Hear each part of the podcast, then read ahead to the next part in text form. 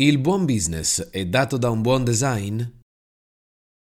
Essere sintetici e trasparenti e onesti. All'utente non piace avere di fronte a sé un design complicato.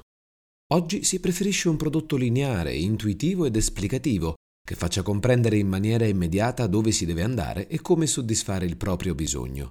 Allo stesso modo, quando il design mette in risalto un concetto, deve lasciare spazio a chi guarda e legge Pertanto deve lasciare spazio a chi guarda e legge, pertanto il prodotto deve essere progettato in maniera trasparente, essenziale, minimalista, lasciando che l'utente possa autoesprimersi. Il potenziale cliente non ama essere preso in giro, non a caso leggiamo ovunque molte recensioni negative che risultano più incisive e dannose delle tante positive. Il prodotto non può essere presentato apparendo più innovativo o bello di quanto sia realmente. Le promesse devono essere mantenute esattamente come se fosse l'azienda stessa ad acquistare il suo prodotto. I consumatori vogliono che la loro aspettativa non sia mai delusa. Un design durevole nel tempo e profondo. È importante creare un design che sia in grado di durare negli anni e quindi che sia strutturato in maniera tale da supportare le mode del momento e non apparire mai obsoleto.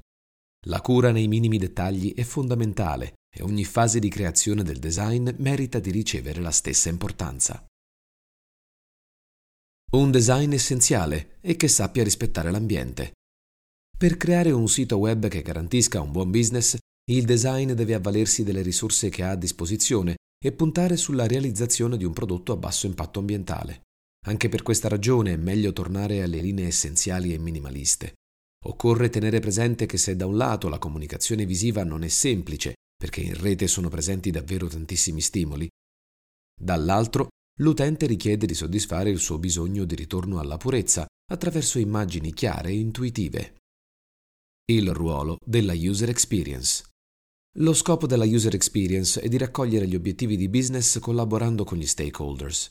La progettazione, infatti, prevede il disegno delle esperienze degli utenti e se queste sono frustranti, i potenziali clienti cesseranno la navigazione sul sito web per poi scegliere la concorrenza. Per evitarlo, il designer deve studiare le persone, capirne e intercettarne i bisogni, così da offrire loro la migliore esperienza possibile. La user experience connette i clienti al business, portandoli a interagire con un prodotto durante tutto il processo e fino alla fase conclusiva di acquisto. Un buon business può essere raggiunto attraverso la progettazione UX e la relativa analisi del ROI la ricerca nella progettazione UX e l'analisi del ROI. Il designer oggi conosce gli strumenti utili per far comprendere il valore della user experience al business, basandosi sui dati. ROI e KPIs sono presi in considerazione e costantemente monitorati dal designer, a partire dalla fase di ricerca, in cui si analizzano la concorrenza e le buyer personas, e proseguendo con la costruzione dell'architettura dell'informazione, della user journey e dei flussi di navigazione. Un designer ottimizza i processi, rende la comunicazione semplice e definisce un metodo che sia scalabile e al contempo efficace per raggiungere gli obiettivi di business. Quando business ed esigenze dei clienti si incontreranno, si potrà parlare di buon design utile per fare buon business.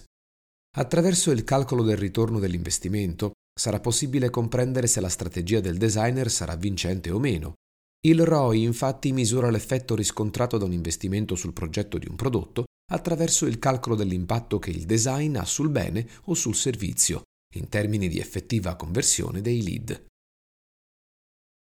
Il calcolo del ROI in UX può essere compreso con le sue tre metriche. Il SUM, Single Usability Metric, è una metrica usata per misurare efficienza, efficacia e soddisfazione, L'apporto di microinterventi infatti ha dimostrato di essere in grado di decrementare gli errori degli utenti. È stato provato ad esempio che nella fase di checkout dei clienti in un e-commerce il 10% di loro falliva la transazione per via di errori presenti nell'indirizzo di fatturazione. Inserire una frase che invitava a visionare meglio la parte dedicata all'indirizzo di fatturazione ha permesso di azzerare questa percentuale. Il conversion rate è invece la percentuale di visitatori che compiono una o più azioni su un sito. In questo caso a fare la differenza può essere un microcopy. Il drop-off rate, tasso di abbandono. È una metrica ROI che calcola quanto la UX sia impattante. Ad esempio, verifica la percentuale di utenti che arrivano a inserire i prodotti nel carrello per poi abbandonarlo, o ancora i lead che non si trasformano in prospect. Quando il tasso di attività incomplete degli utenti è alto, significa che c'è un problema di progettazione user experience. Il design del sito influisce sui KPIs fissati dal business attraverso strumenti utili per progettare prodotti e generare negli utenti determinati comportamenti volti al raggiungimento degli obiettivi. Affinché la progettazione sia efficace è necessario coinvolgere gli stakeholders, a partire dalle fasi iniziali della stessa, stabilire i KPI e le metriche per misurare il successo e verificare i prototipi con gli utenti, in modo da rilevare come percepiscono il servizio.